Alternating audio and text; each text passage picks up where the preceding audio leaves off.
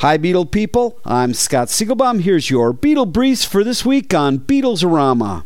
Paul's new Out There tour continues to add cities. Indianapolis and Milwaukee are just two of his recent additions.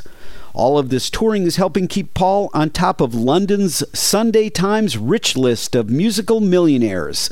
Paul's fortune, which is also combined with his wife Nancy Shevell, is just a tad over a billion dollars. Paul has topped the richest musician list every year since the list was created in 1989. While Paul continues to tour North America, Ringo Starr has confirmed that he will take his all star band to South America this year.